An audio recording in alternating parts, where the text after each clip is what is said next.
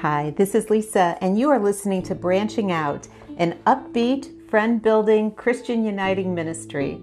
We discuss current issues in our Christian faith, chat about our lives, we do a devotional, and offer prayers and praise that you share with us. Never be alone. Join us. You can reach us at our website, which is branchliving.com. Uh, we have an active Facebook group at Branch Living, and we have an international community there, and it would be a privilege to have you join us. There you can comment, post photos, prayer requests, praise reports. So please join us on Facebook at Branch Living. And sometimes it helps when you search to put that in as one word. You can also email me your prayer requests and praise reports at lisa at branchliving.com. We try to podcast two to three times each week. And here we talk about our day, we share a prayer request to open our time together, and the heart of our podcast is our branch living message. We chat about issues in our lives and then we move on to Christian news, views, and events, interesting happenings happening today in Christian families. We have a brief devotion written by one of our Christian greats, and we end with your comments, prayers, and praise. So let's get started today, and uh, thank you for joining us. Thank you for coming along. And we're going to get centered in the presence of God and ask God to bless this time um, that we have together.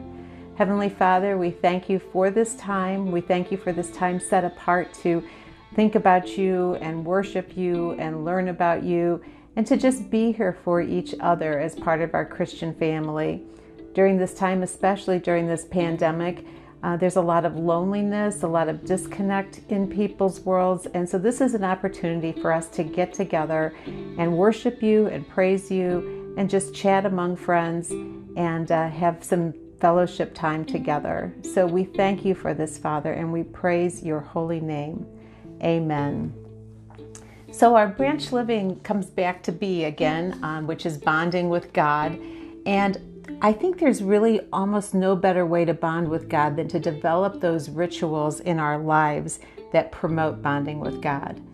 Um, and so we're going to talk about one of those rituals today, um, and it surrounds Christmas. So, Christmas is a magical season. Christmas trees and bright lights, garlands and wreaths, in the midst of a dark and cold time, particularly here in the Northern Hemisphere, this season brightens our lives. There is a sense of magic, there's a feeling of hope, even for the staunchest non believers. The build up to that day is part of the magic. The ritual of putting up our tree, of hanging stockings, those rituals make the day itself even more special. So, to those who are not Christians, it's a build up to a day of gifts and family, friends, and good food to Christians, Christmas is so much more than that, right? I'm sure each of you listening feels that way. It's just so much more than that. It's infinitely more. It is the birth of our Savior. It is the dawning of love and light that comes into our world and to our life and lives in our hearts. It is God with us. It is Emmanuel. So how do we prepare for this celebration? We do it through Advent. Advent is the season leading up to Christmas. So, just as we shop and we listen to carols and we put up our tree to celebrate the coming of Christmas, we celebrate Advent as a time of preparation, preparing our hearts and our minds for the true Christmas, the celebration of Jesus' birth. Advent begins four Sundays before Christmas Day, and that's why it's not, it doesn't come on the same day every year. I believe John Piper really said it best. He said, For four weeks, it's as if we're reenacting, remembering thousands of years ago when God's people were anticipating and longing for the coming of God's salvation, longing for Jesus. And that is what Advent means it means coming. The Jews in those days did not know when the Messiah was to come. They were waiting, they were hoping. And so, in these weeks before Christmas, we enter that spirit. We are waiting, we are hoping, we are anticipating. And one way that we can do this is through the ritual of lighting candles on the Advent wreath. The wreath holds four candles. Some wreaths incorporate a fifth candle for the Christ child. The wreath itself symbolizes the world, continuous life, or unity. So the wreath holds those four candles, and there are usually three purple candles and one pink candle. Purple symbolizes repentance, and pink symbolizes rejoicing and love. So themes are tied to each candle, and I have to tell you that this varies in some churches. Some churches uh, have different themes, but pretty much they follow this, this same theme. The first purple candle is the prophecy candle, and it symbolizes hope and God's forgiveness to man. The second candle is, the, is a purple candle too, and it symbolizes faith. And it reminds us of the experience that Joseph and Mary had in Bethlehem. The third candle is the pink candle, and it represents love and joy that the birth of Jesus brought into the world. And then the final purple candle is the angel's candle, and it symbolizes the peace and justice that Christ brought into the world, which the angels proclaimed. So if you have a fifth candle as part of your Advent wreath, that candle is the Christ candle and you light it on Christmas Eve or Christmas Day, and it symbolizes the light that Christ brought into the world. So, in my household, we are having remote church services. We haven't been back to uh, church services because of the pandemic.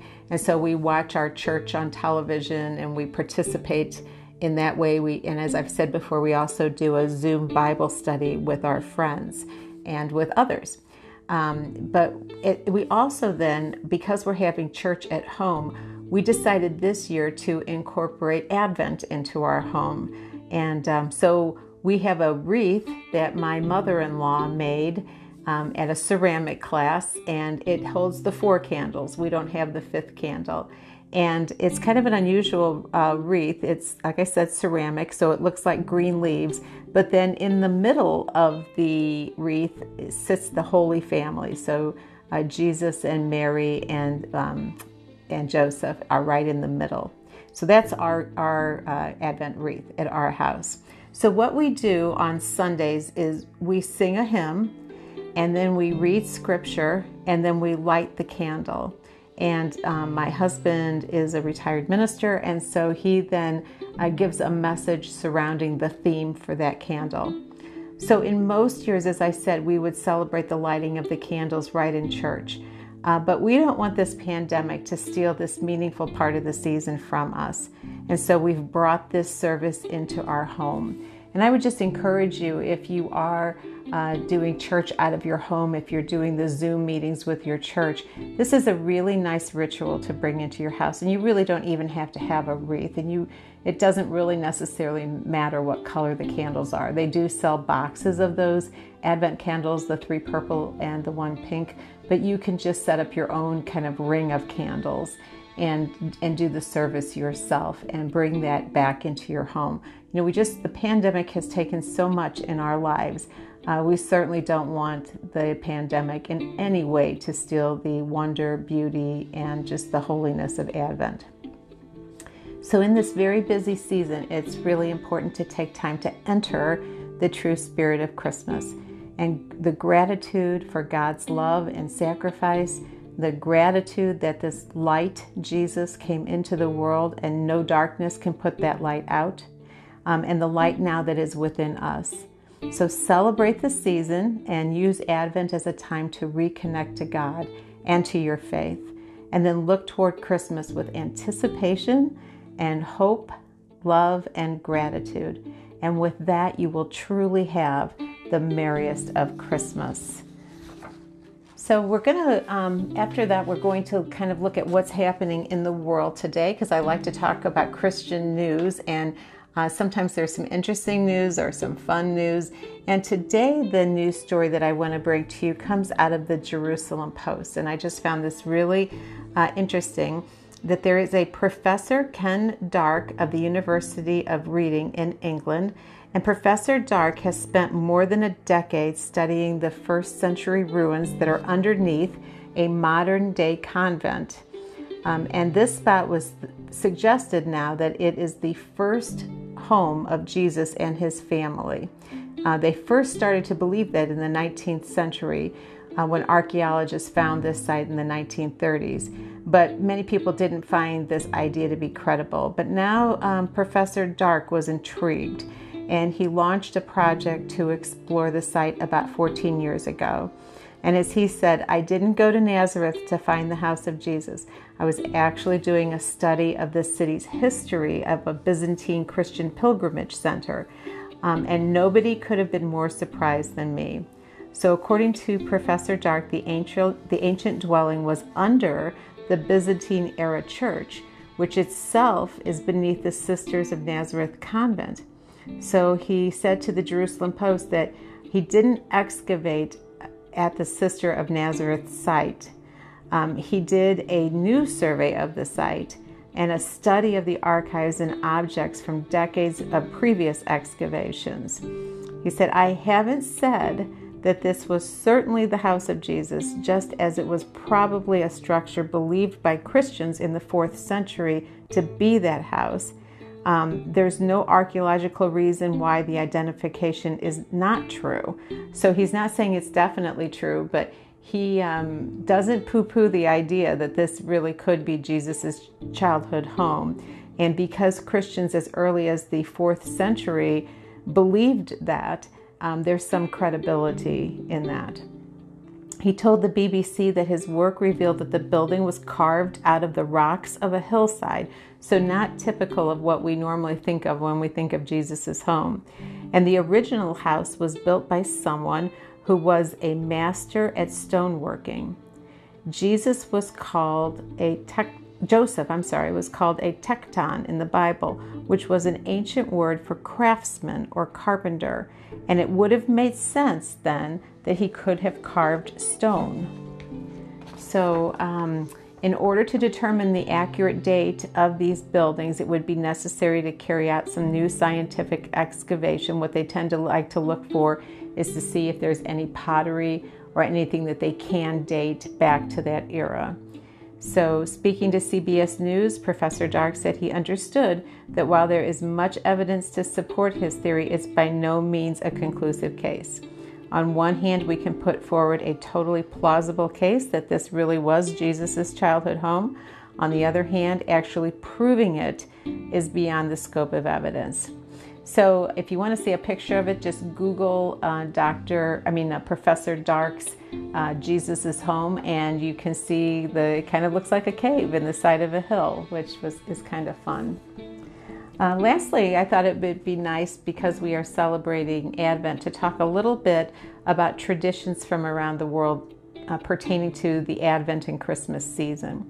So, talking about China, how do people in China celebrate Advent and, Christmas? The Christians in China light their homes with beautiful paper lanterns during Advent.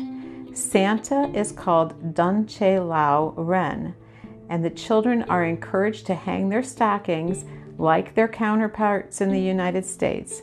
Many of the traditions celebrated among Christian communities in China were imported by the missionaries that delivered the message of Advent. So, not terribly different than the way uh, we celebrate Christmas here in the United States. And then we'll do one more tonight. We'll do the uh, Belgian celebration. The children in Belgium are always excited by the approaching Christmas season, and they celebrate the primary gift giving early, December 6th. St. Nicholas, riding a horse and carrying great bags of gifts, somehow makes the entire journey in one evening. And after gift giving and celebration, the theme of Christmas switches to the holy celebration of the Christ child. So um, interesting that so many of our traditions are similar, and yet every country has a little bit different spin on it. With um, this one celebrating as early, Belgium celebrating as early as uh, December 6th, and then uh, moving on to the celebration of the birth of the Christ child. I'm going to move now to our devotion, and we do a devotion from uh, Charles Spurgeon. And tonight, as I'm reading it at night, you may be listening this during the daytime. Our Spurgeon reading comes to us from Romans 8 23. Even we ourselves groan within ourselves, waiting for the adoption, to wit, the redemption of our body. So this comes from Romans. This groaning is universal among the saints. To a greater or less extent, we all feel it. It is not the groan of murmuring or complaint. It is rather the note of desire than, than distress. Having received an earnest, we desire the whole of our portion. We are sighing that our entire manhood, in its trinity of spirit, soul, and body, may be set free from the last vestige of the fall. We long to put off corruption, weakness, dishonor, and to wrap ourselves in incorruption, in immortality, in glory, and in the spiritual body which the Lord Jesus will bestow upon his people.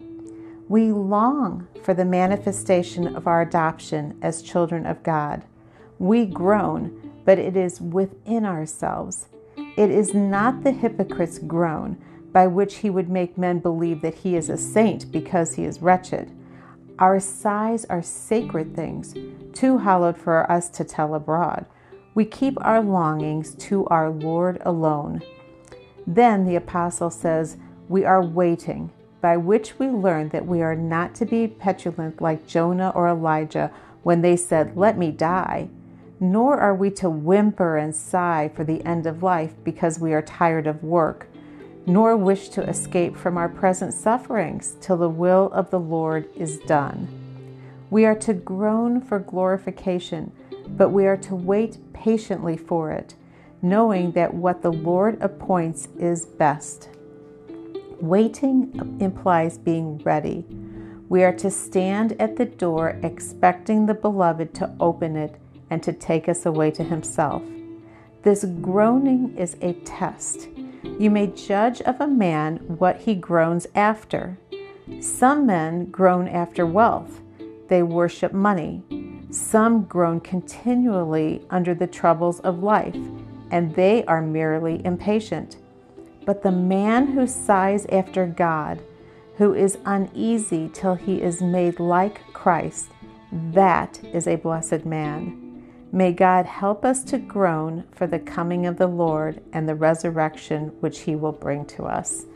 And that is such a beautiful thought. You know, it kind of reminds me of the scripture passage that says, you know, when you're fasting, don't go around with a long face, but don't let the world know that the fasting is even taking place. But, you know, let the world think that things are normal in your life and let God know that you're fasting. And this uh, description that Spurgeon gives of groaning really falls very much in line with that, that our groaning should be just kind of a, that inward, oh, it would be so nice to be with Jesus. It would be so nice to um, have my heavenly body. Um, but not to groan as though we are put off or to groan um, that we are troubled. But uh, waiting implies being ready. We are to stand at the door expecting the beloved to open it and take us away to himself. And I love the part two where he talks about the man who sighs after God, who is uneasy till he is made like Christ, that is a blessed man. And so may God bless each of us to have that kind of longing uh, for Jesus and to be very patient in waiting for him to come and take us home. And uh, praise to Spurgeon for that great message. So I want to conclude tonight with uh, prayers and praise reports that I've received.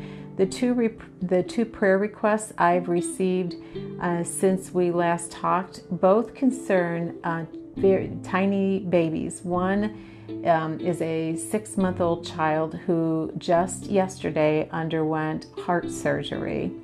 And so we want to hold her up in prayer that God will bring her complete healing and that God will bring peace to her family, uh, particularly her parents.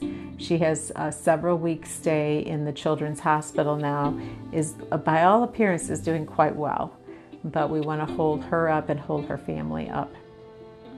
The other child is a child that was born very, very early at just 28 weeks gestation.